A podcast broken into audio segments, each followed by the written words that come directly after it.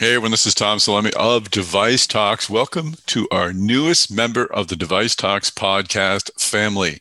It's called Medtronic Talks. Our constant search to find new ways to bring you insights in the medtech industry led us to the fine, fine folks at Medtronic. They've agreed to make their senior leaders available to us and to you. In each episode, we'll discuss the opportunities and challenges facing one of medtech's clear leaders so you'll have an inside view on what makes Medtronic go. We'll ask the questions, Medtronic will provide the answers, and our great network of sponsors makes it all possible. So sit back, hop on a treadmill, take the dog for a walk, whatever you do when you listen to a great podcast, and let's listen to how Medtronic is getting the job done. Let's go. Hey everyone, this is Tom Salemi, editorial director of Device Talks. Welcome to this episode of the Medtronic Talks podcast. This episode is going to be a bit different than ones we've done in the past. We're not going to focus on technology or treatments or business or market shares. We're going to talk about people, specifically this is timed with the uh, the close of Asian American and Pacific Islander Heritage Month. So we're going to talk with Martha Ha. She is the Chief Privacy Officer and Chief Counsel of Corporate Governance at Medtronic, and John DeChapel. John's the CMO and Vice President of Medical Affairs of the Americas region at Medtronic. And if you've listened to the podcast in the past, you recall or remember his name or his voice rather, and probably his name from the very first episode. In this episode, though, as I said, they're not coming to this conversation as leaders of Medtronic's business, but really as leaders of Medtronic's culture or Medtronic's people. Martha and John explain how the company is reaching out to employees of Asian descent, employees of Pacific Island descent, and helping them to get their voice, to help them understand how to better work within the corporate culture, not only of Medtronic, but uh, of, of other corporations as well and, and society as a whole. So, this is a conversation where we listen a lot. We listen to Martha share some troubling experiences from her young life and some challenges she's had to overcome and some realizations that she's had as a leader at a corporation. And John brings some experiences of his own. Uh, John is married to a woman of Chinese descent and he's raising two biracial children.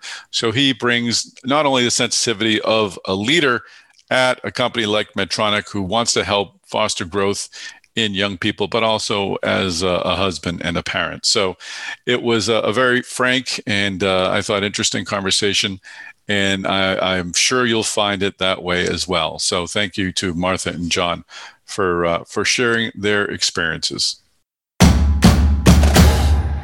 Before we begin this interview, I'd like to introduce our sponsor, Quasar Medical. Alex Wallstein is Quasar Medical's new CEO. Alex, tell us about Quasar Medical.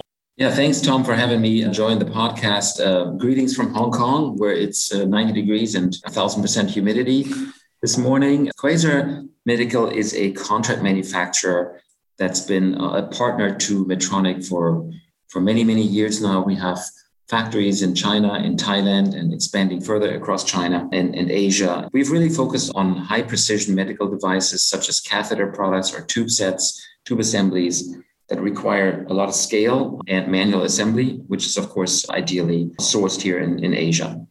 Thanks, Alex. We'll hear more from Quasar Medical a little later in the episode. Now, let's bring in Martha Ha and John DeChapel of Medtronic. Martha Ha and John DeChapel, welcome to the podcast. Thanks, Tom. Hi, Tom. Martha, you're a, a first time visitor. John, you are uh, our first returning guest to the Medtronic Talks podcast. I think if you come on a third time, I have to get you a Screen Actors Guild card or something. Uh, I'm sure the unions will get involved but uh, it's great to have you back. Uh, John, we covered your background uh, when you were on our, uh, our first podcast. So, Martha, I'm going to focus on you for a few minutes. Tell us a bit about uh, how you came to be where you are at Medtronic, your chief privacy officer. A little later, I'd love to learn exactly what you focus on, but take us way back. What's your uh, what's your back? So, I was born, Tom, in Korea, actually in Seoul, Korea. And my family moved to the United States, to the Chicagoland area, when I was less than a year old.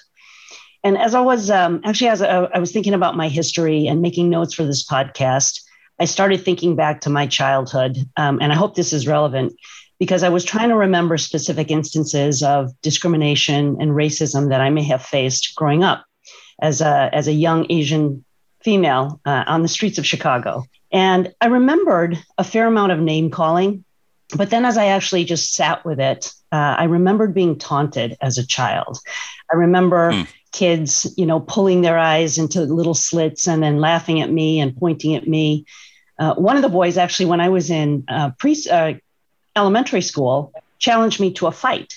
So, wow. yeah, and for any real any reason other than you being you or I, I guess i was intimidating i don't know maybe i look different or um, and for those of you who can't see me I, am actually about 5'2 110 and uh, i was even smaller back then so uh, luckily we didn't fight so that all ended up but then i remember this one incident very clearly of going to a department store with my mom and um, I remember these two boys following me as we went from department to department.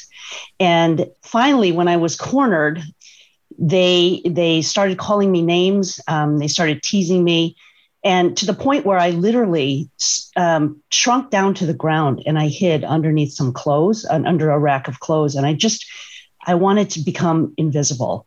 I never told my mom or dad about this. I felt shame. Mm-hmm. I felt embarrassed. I felt helpless. Um, and then from there, as I grew up, I guess I, I feel like there was less blatant racism and discrimination, but I'm also thinking that maybe I just became numb to it. Right. And I just started to ignore it. Anyway, fast forward, I graduated from law school. I wonder, uh, before you get into that, I, I do want to, because I, I find myself going back to my own childhood, not, not I mean, I was taunted for other reasons, but racially, growing up in the 70s and the 80s, you kind of look at things that you said or just thoughts that you had and, and how they compared to today. Uh, and it really requires you to stop and really think and really hold up to the light and see, compare one to the other. Do you, did you carry these memories with you in an active way through the years, or are you sort of unpacking them now? Um, I, I'm unpacking a lot of the a lot of the really what I consider more nasty and blatant racism. I do remember just the teasing and some of the name calling. Mm-hmm. Um, that's kind of simple, and I can carry that with me. Um, and I and I never have forgotten that, but I just do what I have to to move past it. Um, sure. And I think now more than ever, especially as the leader of the Asian um, Employee Resource Group at Medtronic, it's really time for me to bring those to the light and to the surface and talk sure. about it because I think that's important, not just for myself, but also for the other Asian employees. And it's time to speak up and it's time to speak out. So no, I think we all should be doing that. But but please, so you, you moved into to, to you were getting into your your move to law school. Yeah, um, actually, I had graduated from law school and worked. Um, I missed that entirely. Wow. Okay, congratulations. oh, I remember it. I remember it. So I graduated from law school, started working in law firms for about 10 years. And then I went in house and I went in house um, in a healthcare company. And I started to move up the ranks. And I thought that I was moving up the ranks because I worked hard, because that's what my mom and dad said. You work hard, keep your head down, and people will notice you. Well, some people did, and it was okay for a while. And then nobody noticed me. Um, and so, really, the way I got to rise in, in the ranks uh, to the executive level is really from some lucky breaks and from mm-hmm. people actually extending a hand to me saying, you got to get pulled up right now. So I had luckily some great mentors and sponsors who brought me up with them. How did you choose healthcare or, or did, did you just happen to, did healthcare happen to choose you? Did you, did you consciously choose a career in healthcare? I did not. Actually, mm-hmm. healthcare chose me, and it just mm-hmm. happened to be a good company. Um, it happened to be not far from my house. Um, and I and I thought, hey, I can do this. It's a good cause. Um, and so I it just it worked out that way. Perfect. Great. So I joined Medtronic about five years ago. Um, again, staying in healthcare, and I became the leader of the Asian ERG uh, about 18 months ago. And I've always been a supporter of I&D, inclusion and diversity, um, and mentoring and supporting other Asians and females and Asian females. But I never really knew how or whether I could make a difference. I remember remember that I became numb to my own racism and microaggressions against myself. But so the events of the last 12 months have really woken me up. Mm-hmm. Um, and it and it's time now to take a stand. It's time to find my voice, if not for myself, for all my other fellow Asian colleagues, my friends, the community. Um, it's time and I'm ready. And so here I am speaking up and speaking out. Great. No, good for you. And, and I, I, uh, John, I want to bring you into the conversation in a moment, but Martha, do you you say the the the, the event of the last 12 months uh, do you specifically have a, a moment or an event where you said enough is enough? Or was it sort of a cumulative building? Um, i did have a moment when enough is enough. Um, and that was actually just this march. Um, i started to i started to wake up a little bit more clearly over the the course of the pandemic as we saw the rise in anti-asian racism and violence uh, escalate but then uh, the Atlanta murders back in March of the six Asian women. Um, I, and then I started to watch very, very disturbing, uh, violent attacks against mostly elderly Asian uh, mm-hmm. men and women. And then I started thinking about my parents who are in their 80s. Um, and it just, it literally broke my heart. So those videos were, were immensely troubling. Um, we all, we all seen them and it just boggles the mind that, that they can happen that in that no one was helping. So I, I can understand that completely. Um, wow. Okay. Well, we want to get into the, the work being done Medtronic, but I think John, I would love to to bring you into the conversation. Just maybe uh, uh, I'm not sure who to speak to the, the program, but I think though this would be a good time to to talk about the the group you're involved with in pro, at Medtronic and, and what you're trying to do and and maybe John you can sort of start start that and explain how what your what perspective you're bringing to this uh, important discussion. Sure, thanks, Tom. Um, I'm still thinking about what Martha just said about how she was as a junior executive, she wasn't recognized for her performance, and she ultimately had to depend on on some people to give her a hand up. And you know, how unfortunate is that? Because we should all be recognized for our performance and and not necessarily need someone to go out of their way uh, to help us. But that is our our reality. So um, so I've tried to do my part.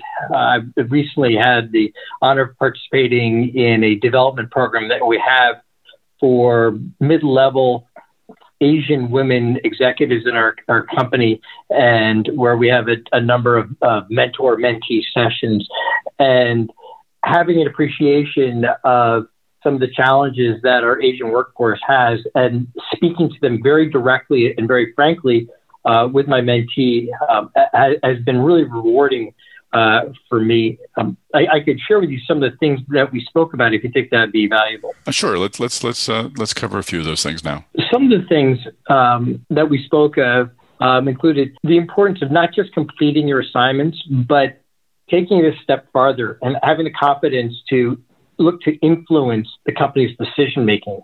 And we spoke about how do you do that. We also spoke about uh, the importance of getting out of the office and going to see customers and then bringing that back to the, the conference room, if you will, and being the voice of, of the customer. So shaking things up and getting out of the usual role um, is, something that that some of our Asian employees uh, may uh, may struggle with. And so encouraging her to do these things was, was, was rather eye opening. And hopefully that will help her break through, if you will, uh, the glass ceiling. And we know that that glass ceiling exists because we've seen the studies that show that, that amongst U.S. Uh, white collar professionals that Asians are the least likely to go from individual contributor to the managerial ranks.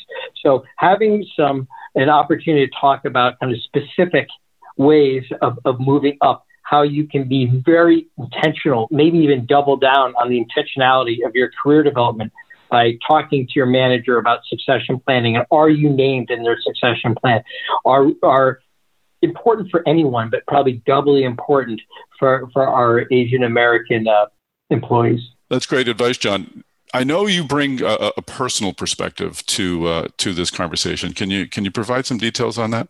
Yeah, sure, Tom. We're going to take a quick break from this conversation to bring in our sponsor, Quasar Medical.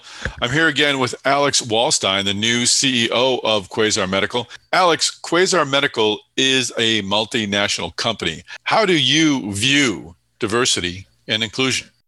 Yeah, Quasar was actually founded by an Israeli family, always based in Hong Kong. It's kind of right there. Diversity is, is something that is absolutely core of a core characteristic of Quasar Medical.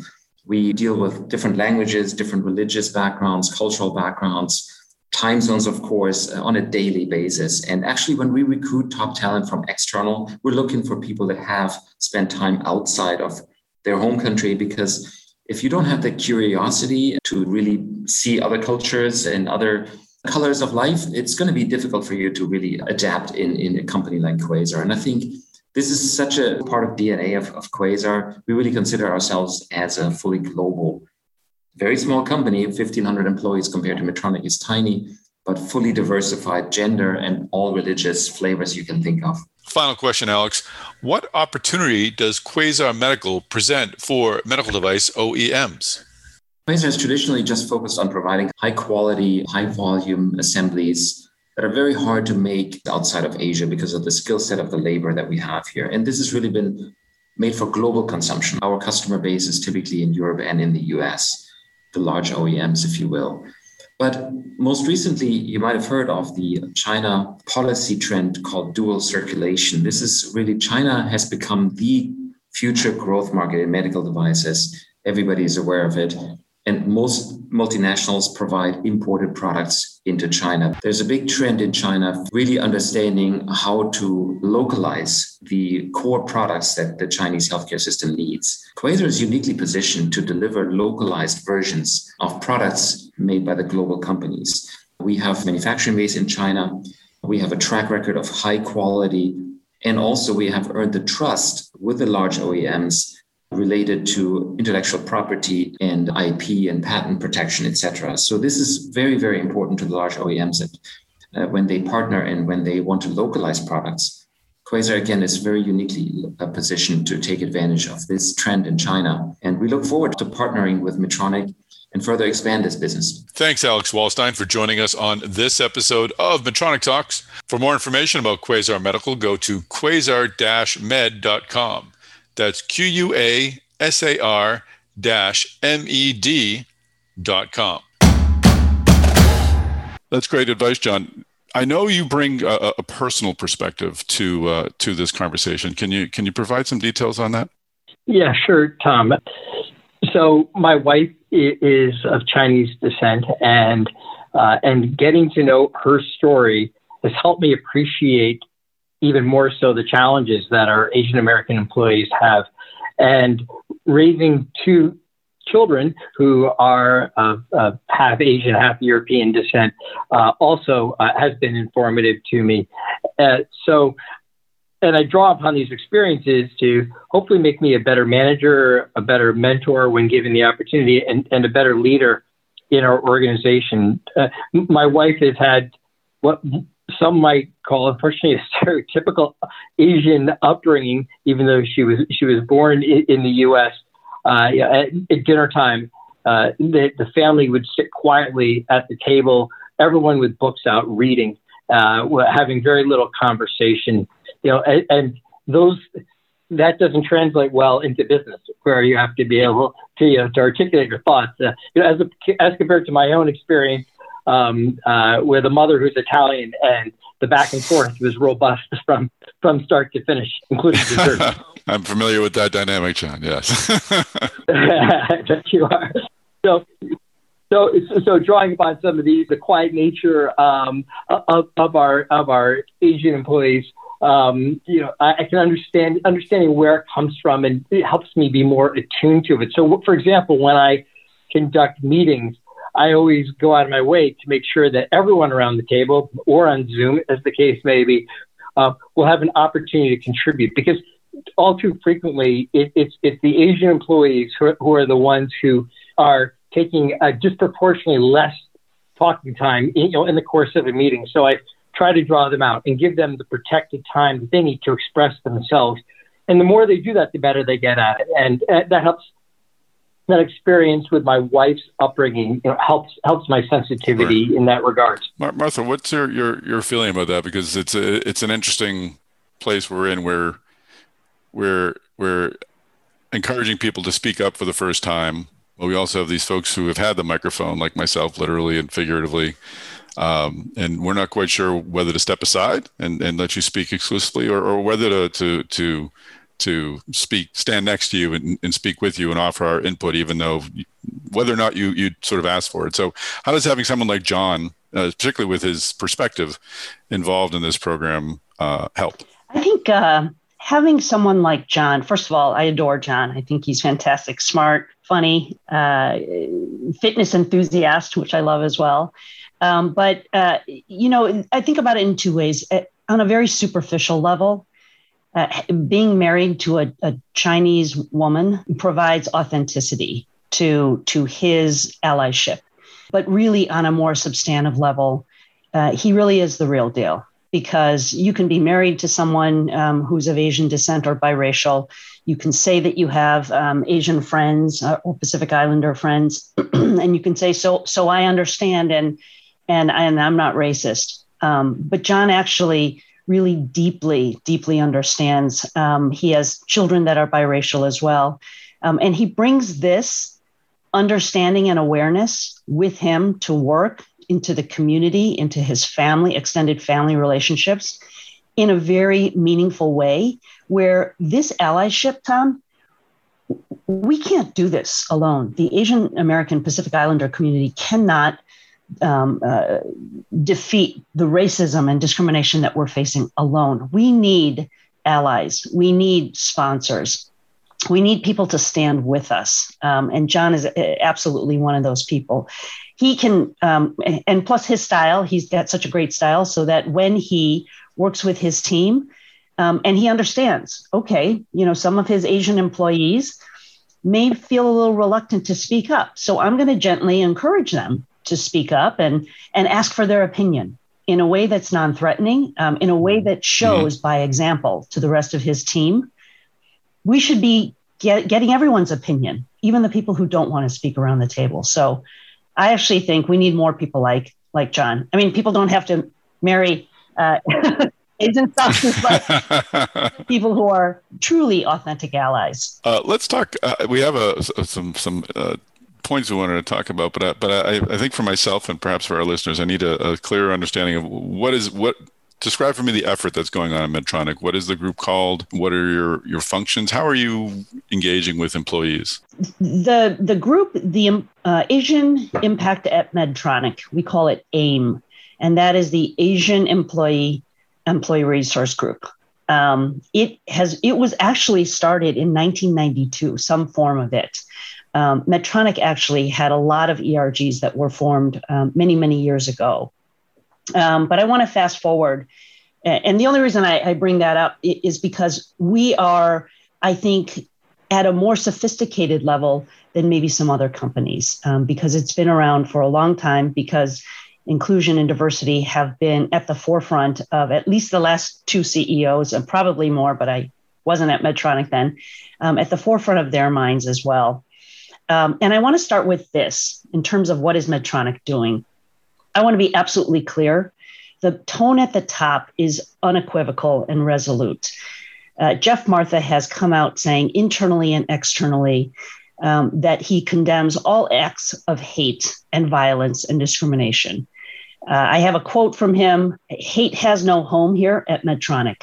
I stand united with our AAPI employees, partners, and allies we must and we will do more.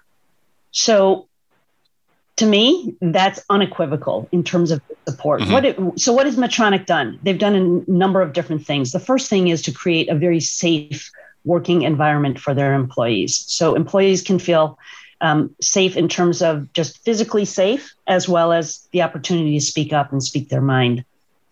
Second, um, we double clicked on the awareness and education piece, and we're we're still mm-hmm. diving deep into that. We are in the midst of Asian Heritage Month right now, and we have a lot of programming actually um, to help educate not just the Asian employees, but all the employees on, on the differences between all the ethnicities um, within the Asian race, um, the model minority myth, and how that's impacting not just the, the AAPI community, but other communities as well. Um, so we are double clicking on the education and awareness piece. Third, we put, the, put in place some differentiated development programs for AAPI employees because typically Asian programs are geared more towards cultural inclusion versus mm-hmm. executive um, management diversity. And uh, John can even speak to some of those.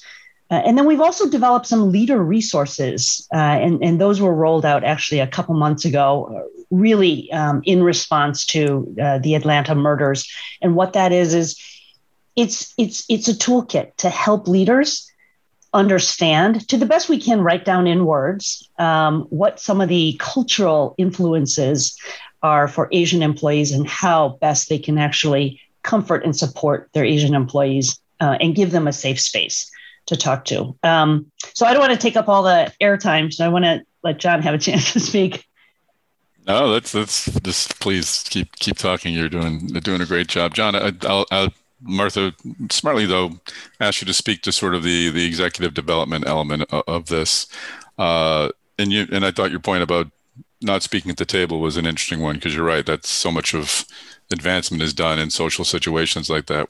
I was I was never the person who had the joke to tell, uh, and I sat I would sit at tables with all these VCs who could just had great stories to tell. And they climbed some mountain and they had all these great things, and I just had my life and it wasn't that.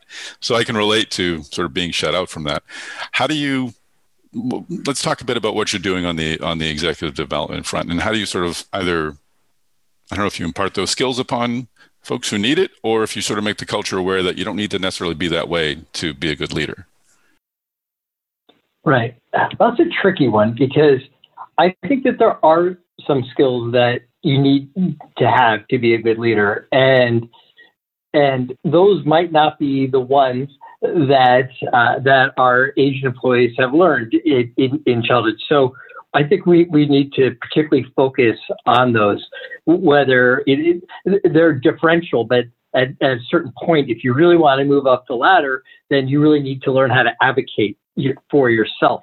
Uh, and so, you know, what are we going to do? You know, in the meantime, is is have particular sensitivity to uh, to um, those behavior, you know, that that persona, but you know at the same time, uh, you know also try to take a holistic view. So what I mean is um, something that's that's been on my mind quite a bit lately is that we're at the our fiscal year end, so we're doing our year end evaluations, and in the course of doing year-end evaluations, I'm drawing on the unconscious bias training that, that we've all had to go through at Medtronic, and I know that executives at probably every major Fortune 500 company, you know, have had to go through it, and and and that's been a real, um, it's been a real wealth of information for me and has changed uh, how I how I manage. So, for example, we, we talk about uh, the SEEDS model, which is part of unconscious bias training, about similarity and how this concept that people like me are, are better than others.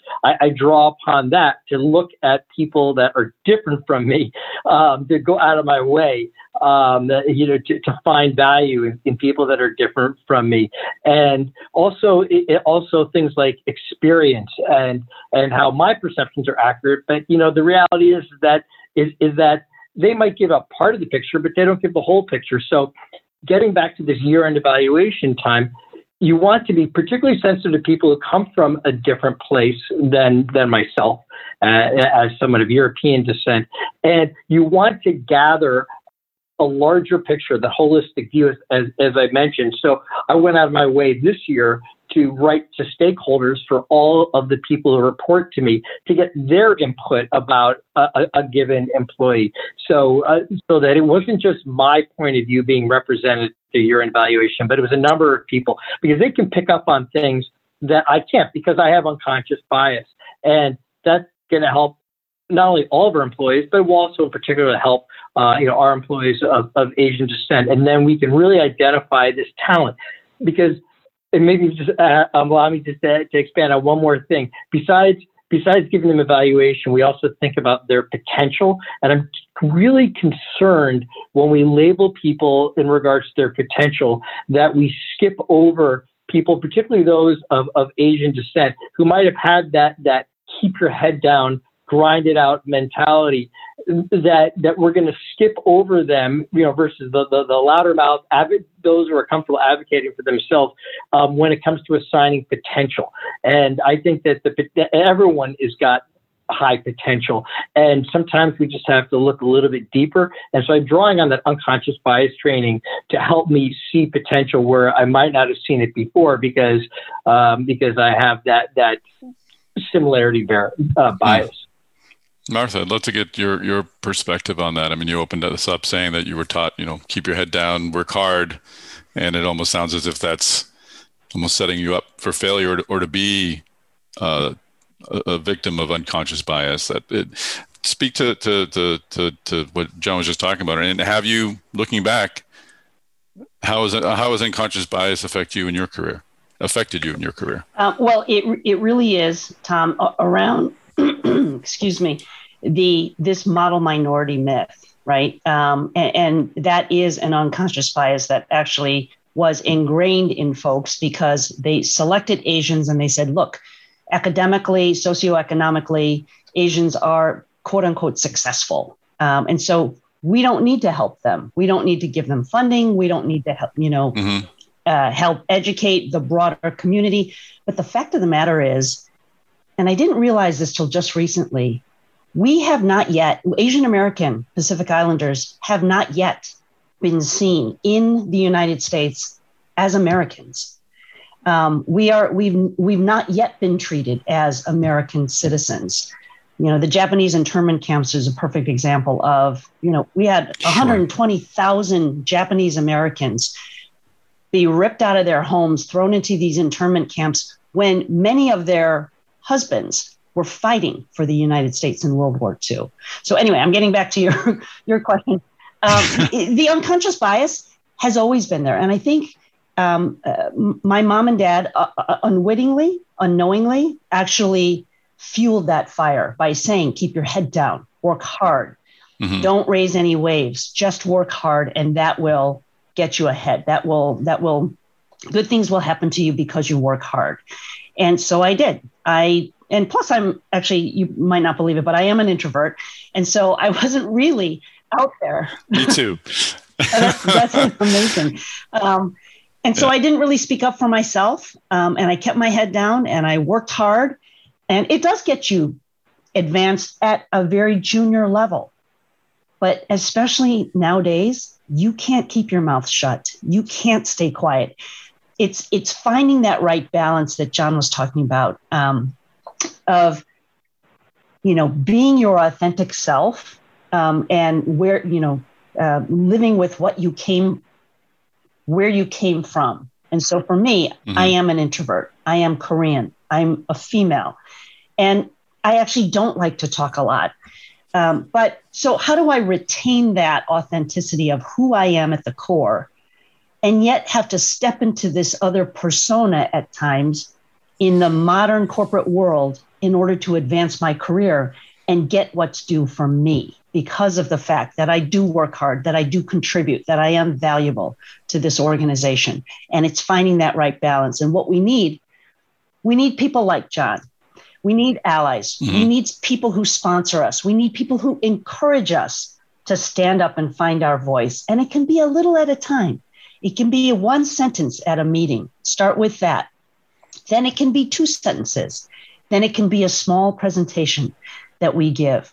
Then it can be a little bit of coaching on the side. When you did that, you got to make more eye contact, look up more, speak slowly. And then it's a second presentation and it's a longer, it's a higher level audience. So it literally is one step at a time, but we need people to help us as well. We need to help mm-hmm. ourselves. Let there be no doubt. Sure. Um, but we also need the opportunities, and the opportunities will come when there's education and awareness, particularly with the allies, because they will make the space for us to have those opportunities.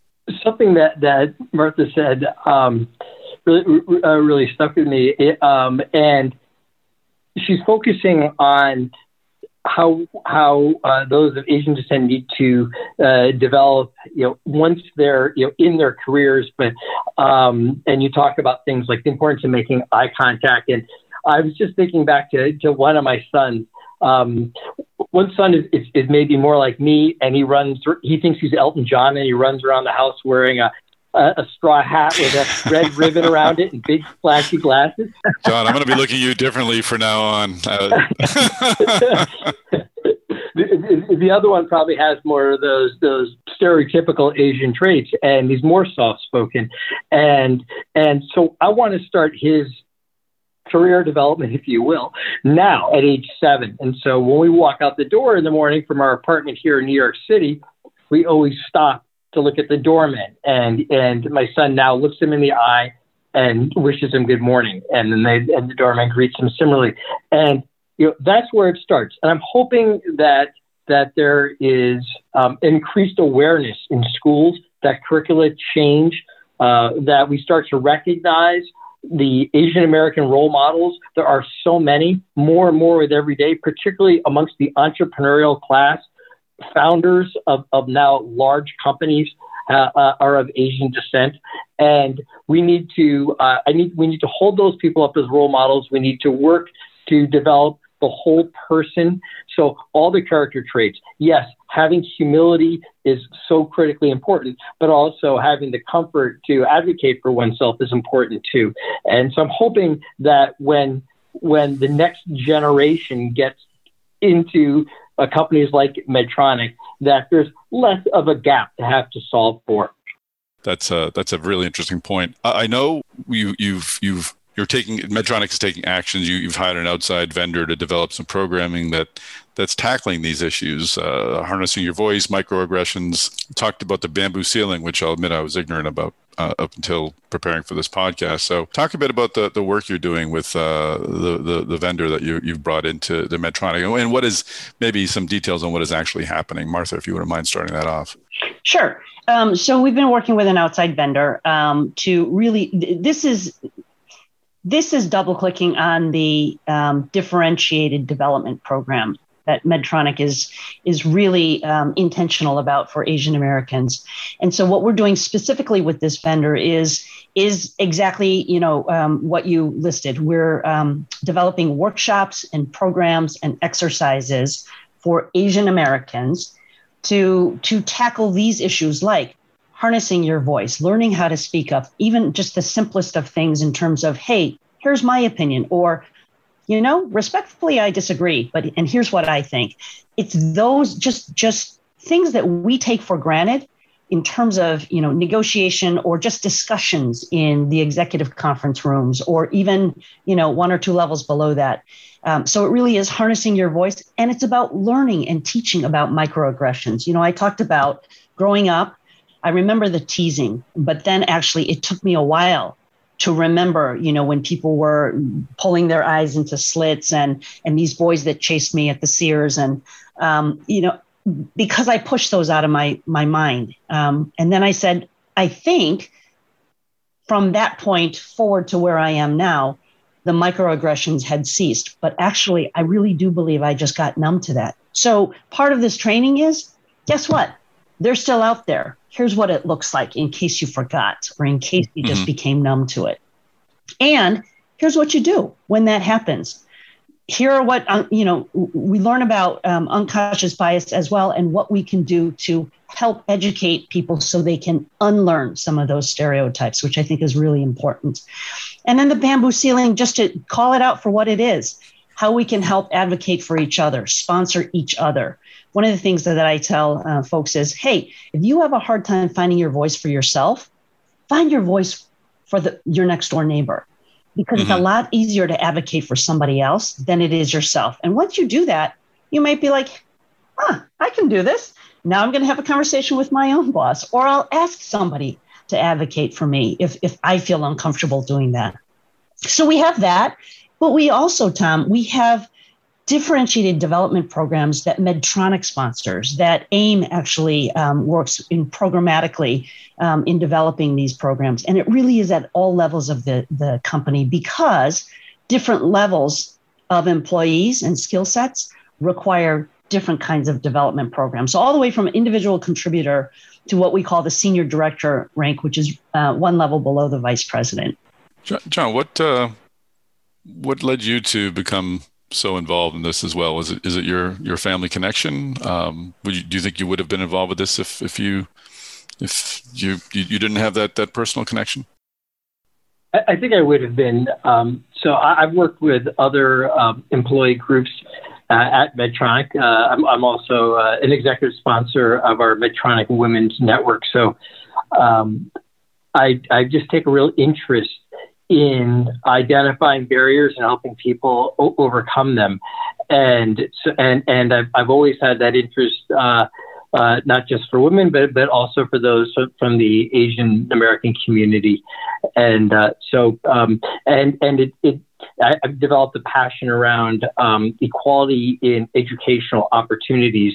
Um, we, we, don't have to go into to you know all, all the current events around that, but we do see it uh, here in New York City in, in, the public high schools and who gets into the magnet schools. Um, and uh, and what we call like a reverse racism, if you will, against those of Asian descent. Um, we see it at, at, the college level, we, at university level, and, we, and we've seen uh, lawsuits in, you know, in that realm. So it's an area that's always just been an area of interest of, of mine. Um, uh, particularly uh, with a focus on the Asian community. But um, and, and, that's how, how, I've come to it, whether I, have married into uh, to the community or not. This is a really important conversation. I want to make sure that we're. What else has, has Medtronic been focusing on, especially over the past 12 months, where we're sort of all. You, you raised this at the start, Martha, that there was just sort of a, a, a an, overdue awakening uh, of, of this. Uh, we're all working remotely. We're all trying to deal with the stress. But how, how specifically, what steps have been taken at Medtronic to sort of help find some solutions and, and improve communications now? Yeah, that's a great question, Tom. Um, so, you know, as I mentioned, the Asian Employee Resource Group has been around for the past 30 years and has had different programming for the Asian employees. But really, in the last 12 months, and particularly because of the pandemic and the rise in anti Asian violence and, and discrimination, we have really doubled down our efforts on all fronts. So, first of all, um, the most important thing is to listen to our employees. What are what are your needs? What do you need right now? How can we support you? So we had listening sessions. We call them listening sessions. Um, we were going to call them town halls, but they weren't really technically town halls, and and they were listening sessions.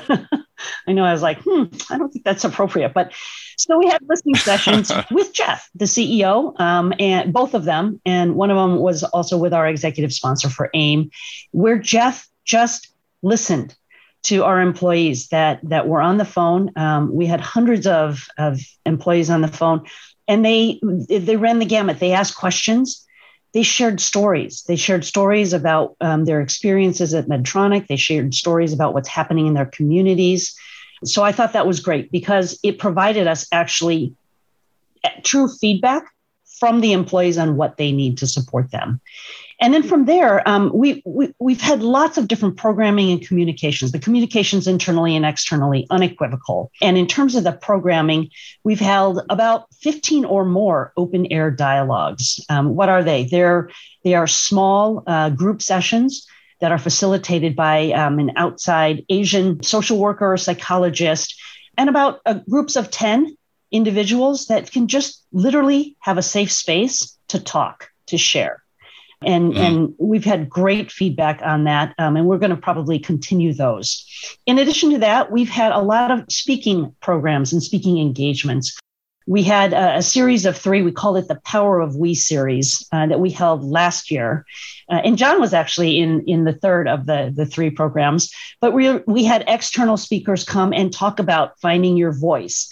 Um, talk about the the racism and discrimination that was going on and what we could do as a community, both in terms of being Asians and also as as allies. And then this year, we're also emphasizing another set of speaker series and, and, and focusing on external speakers as well as internal as well within the company. Um, in, in addition to that, we continue to double down on our education programs here. And as I said, we developed that toolkit for leaders in terms of how they can actually support and have productive dialogues with their employees. So, those are just some of the things. How have those listening sessions impacted you? Um, did you hear a lot of stories that resonated with you and, and did it sort of empower you to to share the stories that you're sharing about your own your own experiences i'm not sure would you have been comfortable sharing these stories on a podcast a year and a half ago or two well, years I ago? I, I, don't know what a podcast. I didn't know what a podcast was until today, but um, a room full of people. Yeah. We'll say a room full of people. That's how we are. The answer is is probably no. Is absolutely no. Uh, and I and for me, my own personal development this these past 12 months has really been a hockey stick. Uh, I have shared more on more public forums, not like this podcast, but um, most of them have been internally within Medtronic. There was an inaugural Twin Cities Asian Executive Leadership Conference that Target sponsored, and it was held at the end of um, April. There were about 1,600 participants that that dialed in for that, and there were three panels. I was on one of those panels as well, and and Jeff was on the CEO panel. And so, I over the last 12 months, I have shared probably more of myself and my um, my experience growing up as an Asian female than I have probably in my lifetime. Um, so for me, it has been tr- transformative and therapeutic in many ways. And that's that's fantastic. Um, I'm, I'm I'm glad it's t- you're certainly getting your voice and, and, you're sharing stories that I think everyone needs to help hear rather. So that's uh, that's extraordinary. I understand that your work at Medtronic has uh, received a, a, few awards of late. Can you bring us up to date oh, on that? Yes, thank you. Um, actually, just recently, last week, um, as a matter of fact, the Asia Society announced their 2020 corporate awards, and in the past. Medtronic has been a winner. And in fact, this is our seventh consecutive year that we have won an award with the Asia Society. The thing that um, is, I guess, most notable for me is this year we actually won in five categories. Um, we were the winner in four, and I think we were the runner up in one category, which was the best employer for Asian Americans. But I, I, I was absolutely stunned by this, and it really goes to uh, the work and the efforts and the passion and commitment of not just the AIM team, but of the leadership at Medtronic as well. So um, this is a team effort, and we we couldn't have done this uh, without the whole team pulling together. That's excellent. And just final question: Where do you see this effort uh, being in in five years or so, John? John, what would you like to what would you like your program to look like internally, and what would you like more importantly, what would you like Medtronic to look like internally? This is like one of those programs where success is, measured by whether the program still exists in five years. So, uh, sadly, I'm sure that you know that it will, but maybe not to the same extent you know that it does today, because the need is less. Because we've learned the important lessons from our Asian Employee Resource Group. All of us uh, have, and you know, that's my hope. And uh, and I think that we're well positioned to get there because this these programs that Martha has described um, are really comprehensive. It, it's it's not just a very singular approach. It, it, it, it, goes from from mentorship to to listening sessions to to group therapy sessions to, to every aspect that, that one could think of to to uh, attack a number of the barriers that that the group has identified um, you know, ha- has been thought of. They take a, a really um, thoughtful approach, and, and it gives me great hope that we're going to make very substantial progress. We've already made a lot of progress. It, has been recognized from outside our company, as Martha as, as described, and I, I'm I'm encouraged that, that we're going to continue that progress, and it's going to even accelerate in the coming couple of years. And Martha will give you the final word. I mean, John's point is right. It would be ideal, I think, if the group wasn't necessary in five years. But uh, what would you like the company to look like in, fi- in, in five years? And and maybe you could look outside the company. I mean, is this is this something that you see the medtech industry itself uh, coalescing around and and and and addressing? I would love to see not just the medtech industry, but um, societal changes. If five years is not long enough, but five years is enough to start making a change. Mm-hmm. And change to me means more people educated and understanding the nuances and the differences and and, and actually the long seated discrimination and racism against Asians. I want us to be able to be seen in the light. And I want us as Asian American Pacific Islanders to be finally considered as Americans. Within Medtronic, um, I again, I, I do think this program will still need to exist, but I I see a, a, more coalesced group and effort. Uh, and I've said this uh, many, many times. even though I am Asian American, I am a female, um, and I support MW Medtronic Women's Network. It really isn't just about being Asian or being female. You can fill in that blank, any descriptive um, tall, short, blonde hair, blue eyes, um, African American, Hispanic, Latino, whatever it is. People of all walks uh, of life have been discriminated against. And I think it's important for us as human beings to, to see each other for who we are and not dis- and, and celebrate those differences. And that actually is going to be progress. If we can do it within Medtronic 1st mm-hmm. um, that's great. It's a smaller group, even though we're about 95,000 employees. It's smaller than the population of the United States. And I would love to see more diversity at the at the senior levels within Medtronic and just kind of trickle itself all the way down uh, throughout the organization. To me, that's that would be success. That's great. Well, this is obviously an important conversation. We typically talk about devices that make people better, but I think this is a an important conversation to have just about other another form of health, emotional health, fairness. So I, I appreciate the uh, the time you took and, and congratulations on your awards and uh, on the uh, on the efforts you you're, you're putting together. It's, it's great work. Thanks a lot, Tom. Thanks, John. thanks, Tom, and, and thanks, Martha. Appreciate the, sharing this time with you. Well, that is a wrap. Thanks for joining us on this episode of the Medtronic Talks podcast. You can reach or find future episodes on devicetalks.com. You can also find it on the Medtronics.com news site. Please, though, subscribe. Go to Apple, Amazon, Google, Spotify. Come up with some other names that you'd like to pursue. I bet we're on there as well. You can have future episodes of this podcast sent directly to your listening device. Thank you again to our guests, Martha Ha and John DeChapel. Thank you again to our sponsor, Quasar Medical. And thanks again to you for joining us. Tune in next time. We'll have another great episode of the Medtronic Talks podcast waiting for you.